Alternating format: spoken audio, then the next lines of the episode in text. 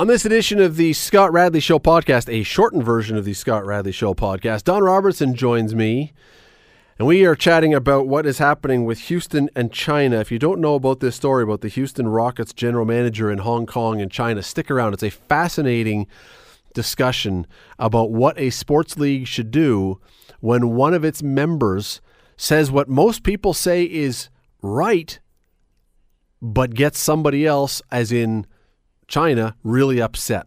Stick around, lots coming up. Today on the Scott Radley Show on 900 CHML. Don Robertson joins me in studio now. Don, how are you tonight? I'm good, Scott. Uh, most people, by the way, just so people don't necessarily all know who you are, because you're usually on at seven o'clock, and you know we have. I'm the same guy at six. Well, sometimes. Uh, Don is uh, the guy who runs the Dundas Real McCoys. He runs Calm Choice Realty in Dundas, does a bunch of other things. Uh, he's on here usually to talk sports, but you know what? I want to take a couple minutes because you have been involved in enough politics and in helping with enough political elections and candidates and all the rest. And I'm we were just talking before we came in from the break. I was looking at a website today that breaks down all the polls, all the ridings across this country. And you know, it's interesting. They have Andrew Scheer ahead right now overall across the country in what in America you would call the popular vote. And yet, when you look at where the vote is going, this is why I've said for a number of weeks now that I don't see Andrew Scheer winning this election. And the reason is he's going to win 70%. He's going to get 70% of the votes in Manitoba, Saskatchewan, Alberta, into bleeding into BC but he needs to spread that out because he's not getting those votes. Right now, it looks like every single riding in Toronto is leaning liberal. Every single one. What Churchill say? Uh, uh, democracy isn't the perfect way to decide how to run a country, but it's better than all the rest of That's them. true. And Hillary Clinton got more votes than Donald Trump. Um, Andrew Scheer in places in Alberta, his candidates will get 95% maybe. Yep. Like 90%. Yep. The problem is if you lose a handful in Toronto by a thousand, you lose the seat. Yep. Doesn't matter that you got 95% in those ridings in No, Alberta. you can't move them around the way you you can't allot them in places where you want to. So it will be interesting. I have campaigned and and um, um, supported both major parties, and uh, I find this election rather intriguing. I don't think truly tonight, and here's the interesting part is that a lot of people are positioning this tonight that this is between, this is a debate between Andrew Scheer and Justin Trudeau. And I really don't believe that's the case because I think that Andrew Scheer is getting the votes that Andrew Scheer is getting, and they're primarily locked in right now. Andrew Scheer is hoping he just doesn't do anything stupid tonight, doesn't give it away, but he is hoping that Jagmeet Singh has a remarkable debate because he needs Jagmeet Singh to steal a few of those Toronto ridings away from Trudeau and a few of those Quebec ridings and a few of those Atlantic ridings, and then maybe you can be the guy who slips through the middle. And the interesting thing is, uh, um, uh, Elizabeth May. Elizabeth May will be going after Singh because that's the only her best chance to siphon votes off. So it'll be interesting, and they'll probably both go after Scheer a little bit, um, and probably leave Trudeau alo- alone a bit more because his ideologies and the Liberals' ideologies are more in tune with the Green and the NDP. The interesting thing would be is if Scheer did win the minority government, how difficult is it going to be to get the Green and the NDP to work with Impossible. him on, on a lot of the issues he wants? Impossible. If Trudeau gets a minority government, he may be able to operate almost as if he's got a majority government. except he will be having to veer even further left than he has already. And if and here here is the scary part. And I was reading a piece from uh, the Edmonton Journal or Calgary Herald the other day. And when I say the scary part, I think it's scary if you believe in Canada. And the reason is because the person pointed out that if Trudeau wins a minority government and the Liberals decide they really want to hang on to power, that's the end of the pipeline. There's no way that you can force a pipeline through if you want the NDP and the Greens to prop you up and prop up your minority government. And if you kill the pipeline, you fire up Western alienation to a point that we haven't seen before. You really do. I mean, they're already livid. You make, and now you can be talking. And I'm, I, I, I feel like I sound like a conspiracy theorist or something, but I don't believe I am. You will see the Western separatist movement get legs. I th- I think you underestimate the political maneuvering that's available to any prime minister that's in there. Um, certainly, they are not in favor of um, the pipeline. But if Trudeau gives them a couple things that they really want and they hold their nose and support it, you might see it. You don't know what he would offer up for that support. But the things Does it make it right? I didn't. We're not talking about makes it right or not, but what does the West want? politics makes for strange bedfellows, The West wants their economy to pick up, which is the oil industry, Yes. and and so do we. and the farming and the agriculture and the beef industry, which also the many of the parties want to get rid of the um, supply management, Yes. and they also say that cows and cow farts change the environment, and getting rid of meat is the fastest way to save the environment. So everything that the West wants. The left wing parties are against right now. And if Trudeau wants to be propped up, you are going to have to acquiesce to them, which is why I really believe that if this is a minority government that has to be propped up, you will see Western alienation catch fire over, and especially when they look at the electoral map and see the entire election decided by one little blip around Toronto. This won't surprise you. I'm not a scientist, and I don't uh, dig deep into a lot of drill down into a lot of scientific evidence. But when you start talking about cows creating um, um, climate change, warming, yeah. I'd suggest to you that since the uh, since the population explosion in North America, there was a lot more buffalo and moose wandering around that were full of air, like what we're going to hear from after seven o'clock. It's true. You're listening to the Scott Radley Show podcast on 900 CHML. Uh, Don Robertson in the studio, uh, normally here at 7 o'clock, as we said a while ago, but because the debate, the leadership debate is coming up here, I brought him in early today. And Don, this is a fa- this story to me is absolutely fascinating because it speaks to so much of the modern world of sports and political correctness and everything else. I don't know if you heard this. The Houston Rockets general manager, basketball general manager, basketball team, sent out a tweet. They Houston was playing or has some stuff deals with China. They play over in China some exhibition games, and he sent out a tweet supporting the freedom fighters. I we're going to call them, call them those battling, those pushing for freedom in Hong Kong. Yeah. And the folks who run China did not take any way too kindly to this because they don't want Hong Kong to get what they want. And now the NBA is under the gun because China, which, you know, they're trying, the NBA is trying to make inroads. Suddenly China's mad at the NBA now. And this, this, is, a rem, this is a remarkable change in how sports is done. That, that one comment from one person is worth potentially billions of dollars. Didn't Houston have a player from China? Yao Ming, So that would who, by the way, I saw him in person one time, largest human being probably ever birthed. He was when we were. I was down. in- 43 pounds when he was born. Oh man, I was down in Houston with the Hamilton Bulldogs when they were in the playoffs against the Houston Aeros one year, and I was doing an interview in the hallway, and Yao Ming, the Houston Rockets dressing room, was right next door, and he walked out to do some training, and we both, me and the player, whoever I was talking to, stopped and just stared at this guy, and the, player uh, shook his hand, and you couldn't see the player's hand. Well, the, the the door the doorways. And, Oh, he had and, and the showers. Seven foot seven and a half, I think, was his. No, but they have their own. Like they have different. The the doorways on the Raptors aren't the same as the studio here. well, if they are, they have a lot of concussions. They bang their head a lot.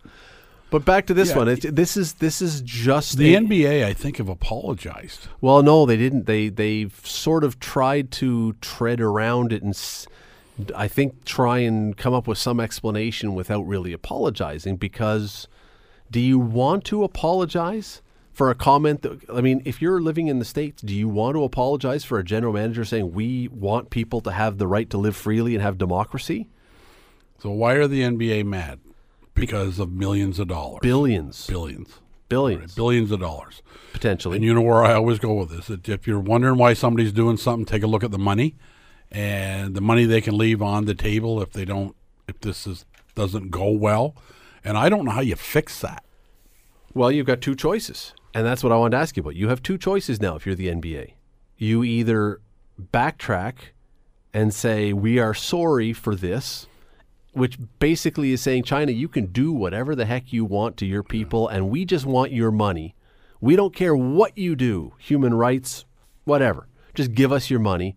Or you can stand by this guy because you say, we believe in what he says, even if it's going to cost us billions of dollars. What do you do? Well, if you go against, um, I mean, it opens Pandora's box to a certain extent because then you're going to have the president of the United States start chirping in. Like he'll have an opinion all, on all this too. Is he going to back China? Is he going to back Hong Kong? Like where's he going to go with it? I mean, it could be, it could be turned into a pretty messy thing in short order. Um, and for the NBA to do the right thing, they will have to come up with their own definition of the right thing to do. Well, are they not stuck in the position now where you really have to choose between money or values? Yeah. I, I don't see what the third option is. No, I, I agree. They'll choose money. I so far they haven't. So far they have not apologized because they're, you know, they're saying we didn't mean to offend and blah blah blah, and we're trying to dig their way out of this. And the GM's trying to dig. I saw it on Twitter. The, the, that GM is trying to dig his way out. but he didn't. Did he? Did he do anything wrong? Well, whether he did or not, he, certainly he's been scolded for getting into the. Why, why? I'm sure somebody has said to him, "Why do you need to weigh into this?" Which is the real question. Why is he getting into it on Twitter? He's not out having a beer and chicken wings with you and I, right? This is on Twitter. He's he'll have thousands of followers. I wonder if, and maybe you know, look, I don't want to underestimate the guy. I wonder if he realized the crap storm that he was about to No, I'm sure he didn't. Why? Well, he, clearly he didn't, or he wouldn't have said it. Well, I don't know. Who knows? But I, I Maybe I, his values are that high, and he says this may not jive well with the NBA and everything else, but this is what I believe in. This is what I think, and this is what I'm going to say. You're listening to the Scott Radley Show podcast on 900 CHML. talking about this story about the Houston Rockets general manager. I don't know if you've heard this story before. Uh, it's sort of blown up today. The general manager of the Houston Rockets basketball team sent out a tweet. They, Houston and the NBA both have business dealings with China. He sent out a tweet supporting those in Hong Kong who are fighting for their freedom and fighting for democracy, and the folks who run China, who generally don't take kindly to criticism, it seems, have exploded, and now the NBA and its commissioner are flailing trying to figure out how do we resolve this issue without forcing our guy to apologize for having a point of view, without saying we're not in favor of democracy, yet to preserve the billions of dollars of investment that are potential there. And Don, just before the break, we were saying like when they had the um, the thing in St. Louis, the hands up, don't shoot, or when they had the Trayvon Martin situation with the kid that was uh, shot by George, whatever his name was, and the NBA players were encouraged and able to express themselves. So you don't want to take away people in the NBA's right to have an opinion, whether it's the popular opinion or not. You don't want to tell people you can't speak your mind. We we we and they live in a country where free speech is important, theoretically. This might be where the term dilemma started. Conundrum. Conundrum. Yeah. I can't spell either one. Um, it would be. It'll be interesting to see how they get out of it. You're absolutely right. If you want your athletes and your teams to have free free speech, because that's the way it should be, you can't have free speech where you want. But assuredly, the NBA's spin doctors have been in overtime mode trying to figure out how do we get out of this. And it's not like politics where you can bring something else up bizarre so it goes away. Like uh, their president is doing everything he can to have people stop talking about impeachment. So he can do that. I don't know what the NBA's game plan can be to change the talking points. Well, you give Out of something to China. China, which which would be troubling. Well, what are you going to give them? Then you're buying them off. Exactly. It's all about the money again. Exactly. But uh, you, you know, you may be able to say, "Look, we can't apologize for this, but here we'll bring games to you, and the money will go to." The government. Is that any better? Or or they change the deal for every NBA jersey or I don't think they call them jerseys over there, the shirts, the shirts that are sold in China. Here's the cut we want, or you don't sell them. We're now running the show. It. I mean, China have hold all the cards in this because Pretty if, much. if they want to throw the NBA into China, they go, they're gone. and it's a billion, give or take a billion people. That's a huge, that's an enormous market that the NBA is desperate to get into and has been working really hard to get into. Well, that's why they have exhibition games and they, maybe even league games last year. I mean, they, you know, these uh, these major league sports teams are moving their league games of significance around. Major League Baseball this year, like they're you know the NHL. I mean, they're it. I- wouldn't be surprised that they don't want a couple franchises in China. So if you are the NBA, if you are Adam Silver, who's the gen- the commissioner of the NBA, are you on the phone today to Houston's general manager Daryl Morey? Are you on the phone to him saying, "What the crap are you doing?" Or are you sitting in your office going, "Look, I may not be thrilled with what's happened, but how can I criticize a guy for having a point of view that is in favor of democracy?" Which what, what are you doing if you're Adam Silver today? Well, first of all, Adam Silver isn't phoning the GM; he's phoning the owner of, of Houston. Okay, either way. but the chain of command will be what's you know we want him to be able to say whatever he wants you tell him what he can't say right like you can say whatever you want Yep. like you're i mean you host uh, your wonderful radio show most popular radio show in this time slot in the city At least the ones on CHML. in this room um, but if you if, if i mean if you do that you can bring up the topics you want but you're limited to what you can say Is this a? Do you think this could be a firing offense? I think they, I think they hang themselves if they fire him. If they fire him for what he said and his right to say it, it they may as well move the league to China. Because now they want to control everything. That this is the, the leagues, and I, it's not just the NBA. Leagues, big leagues, want to control all the message. They want to have full control over what comes out. They want to say you can say whatever you want as long as you don't step out of this box. You can say anything you Right. want as long as we approve it. Do you think the other major sports, the other three major sports in North America, aren't having conversations going, we can't let this, we can't do this. We, you know, you got to, there'll be a bulletin going out to GMs and coaches and everything else. Boys, look at the trouble you get in. You can say what you want at your Thanksgiving dinner. You can't say it on Twitter all the time.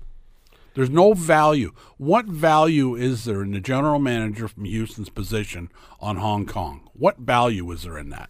That's not his job. That's not his job. That said, would you say the same thing to a player in the league? Let's say LeBron James had tweeted this out. Would you say to LeBron James, don't do this? Because I think what would happen is the players would immediately say, no, he's got every right to say what he wants to say. See, that's when you go back to saying, we respect your right to say it. You can say whatever you want. We don't condone everything you say because you're an NBA player. I Problem is, the NBA should probably condone what he said. the well, the biggest issue to me here is that tr- I understand the NBA wants the money that comes from tapping into a billion dollar market. That's an economic juggernaut. At the same time, though, you know, I I I was so critical of the IOC when they went to Beijing and they said, you know, we're gonna we're gonna change everything for the better for these people.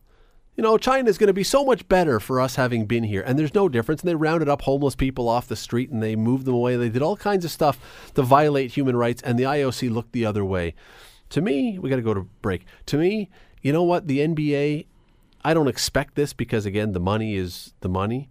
But I would love it if they would say, look, we agree with him.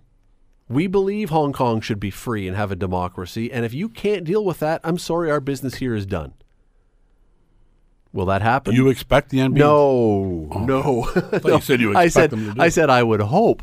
I would love it if that was the case. Do I expect that? Not in a million years. Wow. Not in, if it was. If we're talking about Eastern Guam, yes. We're talking about China. Slightly different. Maybe even PEI. Maybe PEI.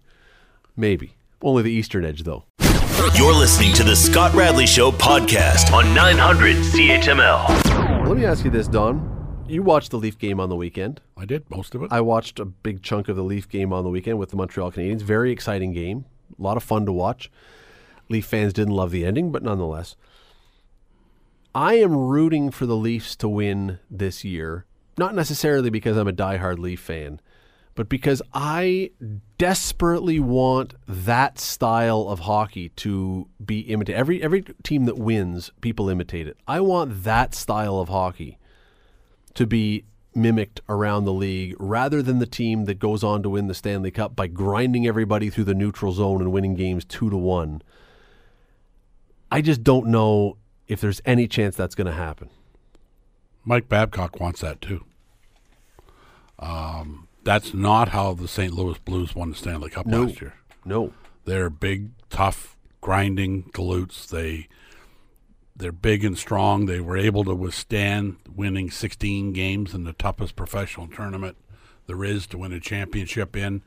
And I was traveling. Uh, we were heading back to Georgetown, so I didn't hear Don Cherry, but I did hear he said the Leafs can't win the Stanley Cup because they're not tough enough. Did he say that? I didn't, I didn't see him, okay? That's that's what I was told he said, and I. But it's not even toughness that I'm thinking about. You don't have to be big and strong and mean. You don't have to have four Stan Jonathans on your team anymore. But you need what they don't That's have, a throwback name. in, in my estimation, is oh, you want to Stanley or uh, Yep. Allan Cup and Brantford with me. Um, you don't have to be tough, but you got to have some mean guys. Like Kadri was tough to play against. You never knew what he was going to do. Crossed the line a couple times. May have cost him. May have cost him the Boston series. He's that good, and so you need a guy that plays on the edge like that, just not quite. And they didn't have much, and now they got less. But I'm not even sure it's, well, maybe I'm wrong. I, I'm not even sure it's toughness. It's the fact that you've got a team that wants to play like the 1980s Edmonton Oilers and doesn't seem capable of, or doesn't seem to want to lock it down when they get a lead. Like there, there are teams that could go into a defensive shell and just clog up the middle once you're up four to one and say, okay, we're going to ride out the last half of this game. The Leafs want to keep pouring it on and keep being creative and keep scoring. And look, Live by the sword, die by the sword. and sword. who doesn't love watching that kind of hockey? That game was fantastic because of that. That was to me whether the Leafs won or lost. If you're a Leaf fan, even though they lost, you would much rather watch that style of game than a 1990s New Jersey Devil Jacques Lemaire game where they do the neutral zone trap and win one nothing and give up 20 shots from outside the blue line. I agree. I agree that the. I mean, I, I'm a proponent of the tough stuff in hockey. I, I think it was a big part of the game. It's gone. The wide open style is here. It's very entertaining. It's a lot of fun to watch. You might get six, five games, but people don't. Um, if you're not going to go and watch uh, uh, Tie Domi fight all the time, or have a chance of watching him fight, you better score some goals because you can't not entertain them, and nobody wants to buy a two-one game. So you're right; it's wide open. It's freewheeling. It it is entertaining. If you're a student of the game, you kind of shake your head, and you're right. But the, the one thing the Leafs are going to have to do, you can't be blowing four-one leads in the third period in your own rink. But that happens. That won't happen all the time, but it happens because you continue to play the style that you believe in, which is the freewheeling, let's let her go. And if you don't add another goal or two and the other team gets back in it, then that's going to happen. But I would, again, much rather watch that. I'll, ra- I'd rather watch, not, not to the point of being stupid. I was going to say I'd rather watch a 9 7 game. I mean, there does get to a point when it gets a little bit stupid, I suppose. But boy, Well, the Oilers, uh, the the team you referenced, the Oilers did it all the time. And uh, I had a conversation with a guy a couple weeks ago. He says, you know, those Oiler teams, they all they did is fly. They had coffee and they had Gretzky and uh, uh, Kurri and Anderson and Tikkanen and Linseman. I mean, you could just go down the list. Coffey and so I went down the other side of the list. I said they had Semenko, yep, McSorley. yep. Do you want to talk? I mean, they had a combination of freewheelers, but they were as tough as nails. But the Leafs. Okay, so is that is that missing? Like, I didn't see anything in the Montreal game that suggested that a tough guy was going to change the outcome of that. You don't need to talk. That was, but not even. But that a- era is gone, Scott. I No. mean, we we agree on that. There- there's no room.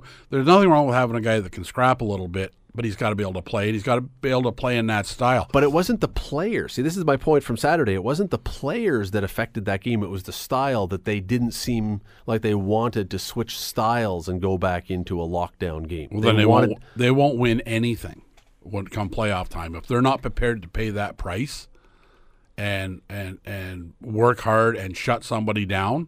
Like you have to have that element if you're up by a goal or two. And I don't think they do. You're listening to the Scott Radley Show podcast on 900 CHML. Just chatting about the Leafs and their style and whether or not a style like that, as pleasing as it is to watch, because it is, it's a lot of fun. Whether you're a Leaf fan or not, you would rather have games that are played like that, where there are chances and there's stuff going on. You would rather have that. It's entertaining. The, it's much more entertaining than a lot of the other options. Than a lot of the other options. Well, you know, we've you know the toughness is gone. What I keep going back to is they don't have any. They don't have a lot of players that somebody's scared to play against. They don't have. You know, it'd be tough, but it's nothing wrong with having a few guys that are mean. That are going to spear you in the back of the leg, or they're going to give you a shot when you're not looking. I mean, you teams that to win a Stanley Cup, there's got to be some guys that you're scared to play against or you don't want to go out against. I don't think the Toronto Maple Leafs have one guy in their hockey team that any other team in the NHL is worried about playing against. No, I would agree. I would agree. And I think that's part of the mixture of success. And and I don't believe that their present coach believes in that. And Clearly not. I mean, when he was with Detroit, they were always the last in fights in the league, and I'm not. I don't have a big problem with fighting in hockey, but it seems to be essentially dead. So why waste a roster spot on a guy who's just going to fight? Big Mike Babcock fans point out that he won two gold medals. I point out the fact that you probably could have coached that team when you. A lot of coaches are really good when they have all the best players. Yeah, the, no, the good coaches win when they don't have all the best players. I I just look at this team and I think to myself, you know, it, it's a. If you go back and look at all the teams, even if you don't have rooting interest with them, who are all the teams or which ones are all the teams that you look back on in the world of sports and you say that was a fun team? The 1980s Showtime Lakers, where it was just fast break, no half court offense, just fast break after Magic Johnson you got the ball and you just took off down the floor and it was a full on sprint and he was doing no look passes and you go in and you dunk and you run back and the mid uh, 90s San Francisco 49ers with Steve Young where they just threw the ball all over the place and you couldn't I mean defense wins championships is the cliche and I hate cliches but we always but offense wins eyeballs. May not win the title but the question becomes, and I go back to my point can the Leafs win enough, do enough that they can convince other teams to try and build the way they are? Or two years from now, Don, are we going to be seeing the Leafs going, we got to move this around. We got to put all of our stock into stay at home, rugged, Dustin Byfuglien like defenders? Well, it'll depend on how, how well they do. Exactly. I mean, they're wide open. So if if if they get hoofed out in the first round of the playoffs this year, like they did last year, and the year before. You've got to sit back and, and go. The year before. yeah, you got to sit back and say, you know what, this isn't working. We're we're just we don't have that ingredient.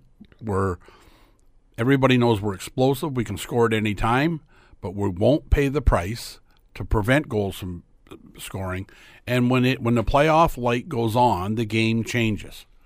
It you know every square inch you have to fight for and if you're not prepared to fight for it and you're not scared that this guy is going to drop you with his shoulder in a fight for the puck, you go in there and you, you own them. Let me change topics just with the little time we have left. I want to ask you this. The TV in the studio right now is playing the Atlanta Braves St. Louis Cardinals game. Baseball's been on for the last week in playoff baseball. Why is it that in playoff baseball, all the stuff that we despise about baseball during the regular season, t- games take too long, pitchers take forever to throw the pitch, too many pitching changes, all this stuff, all the stuff that we don't like in regular season baseball, we love in postseason baseball. You know why you don't like it during the regular season? Because it's a regular season. I just said everything changes in the playoffs, and you think that the uh, the networks don't love it? Oh, look, I, I, Look, I the ads and, and, and, and the money that they can make on it. But I agree. I mean, you don't want to watch uh, Toronto and Texas play a four-hour marathon in the middle of July. but that game, game five, that took three hours and forty five minutes or whatever it was in 2015, with the Bautista home run that took forever. Not one person, compl- well, maybe in Texas they did, I don't know, but nobody was complaining about that game. No, but it's because it's the playoffs. It's it's the playoffs, right? And everything is micro-analyzed. You take a look at it. The guy's, boy, geez, look at that guy's glove. I mean, there isn't a knot in the leather that's going to hold the strings together. Everything matters. Everything's magnified. Everything has more purpose. Every there's more intrigue. You know, um, you learn a lot about the teams that are in the playoffs because you watch their players. You you know, kids will mimic. Yeah. What the guy that leads the home runs in the playoffs do with his glove or It's just whatever it is. fascinating that all the stuff that people all year long talk about, we got to get this out of the game. We got to get this out of the game. When the playoffs roll around, it's like, oh, this is so dramatic. So one thing that didn't change when I started watching more Raptors as I got jumped on the bandwagon that was far too big is that the reality is uh, the last two minutes still takes 15 to play. Yep, that doesn't change. That doesn't change. Don, thanks for coming in early today. Appreciate it. Well, thank you, Scott. The Scott Radley Show. Weekday evenings from 6 to 8 on 900 CHML. The Scott Radley Show podcast is available on Apple Podcast, Google Podcast, and wherever you get your podcasts. I'm Scott Radley. Thanks again for listening, and do not forget to subscribe to this podcast. It is free. You will never miss an episode. And also, be sure you rate us and review us. Whatever you think of us, we'll take it. Thanks for listening.